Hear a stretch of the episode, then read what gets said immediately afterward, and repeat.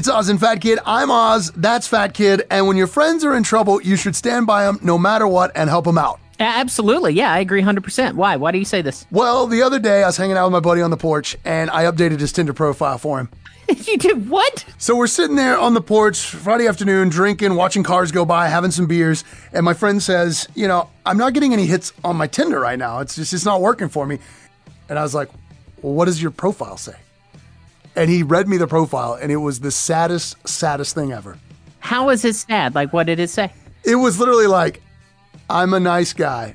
I enjoy long walks on the beach." I mean, it was it was the most cliched, stupid stuff you could like imagine. Like, So just like, just pathetic, piddly old, feel sorry for me type profile? Yeah, terrible, oh. terrible oh. stuff. It was terrible.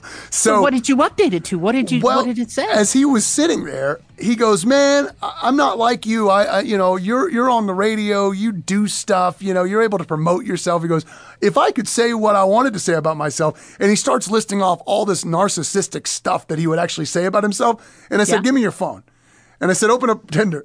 And I literally wrote down what he had just said in the most narcissistic way possible and put it on his Tinder profile and said, There you go. I guarantee you'll get hits now. Because he, he was saying that, you know, the last girl that he actually dated for a short time, he said that he he was just not himself. He, he just can't be himself. And I said, well, look, I'm going to write this profile and from the jump, just be the a hole that you want to be, like right off the jump. so what did you write? Tell me. So I, I changed it to I enjoy boating on the lake and camping. My ex wife let me know all I need to know about dating. I'm going to be me. I'm a pain in the ass, tough to communicate with at times. Don't judge me, so are you. Uh, anyway, no games, no BS. If you want to hang out with a good old country boy, swipe right. I mean, I don't, I don't see how any woman could not swipe that, right? I guess. I don't well, know. listen, listen, listen.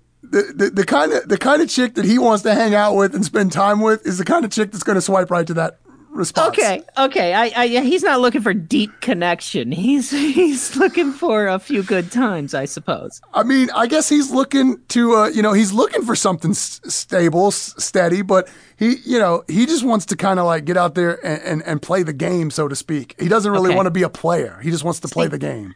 What I like about this is that you, as a friend, are really honestly looking out for him and that you are, you know, you're helping him be who he needs to be and help him say what he needs to say. I mean, you're the ultimate wingman here. Exactly. Exactly. I mean, you know, uh, you, you can't go wrong with a guy like me, uh, you know, sitting there uh, telling him, you know, shooting him straight, you know, because if he's going to find the right woman, she is going to find this profile endearing and romantic.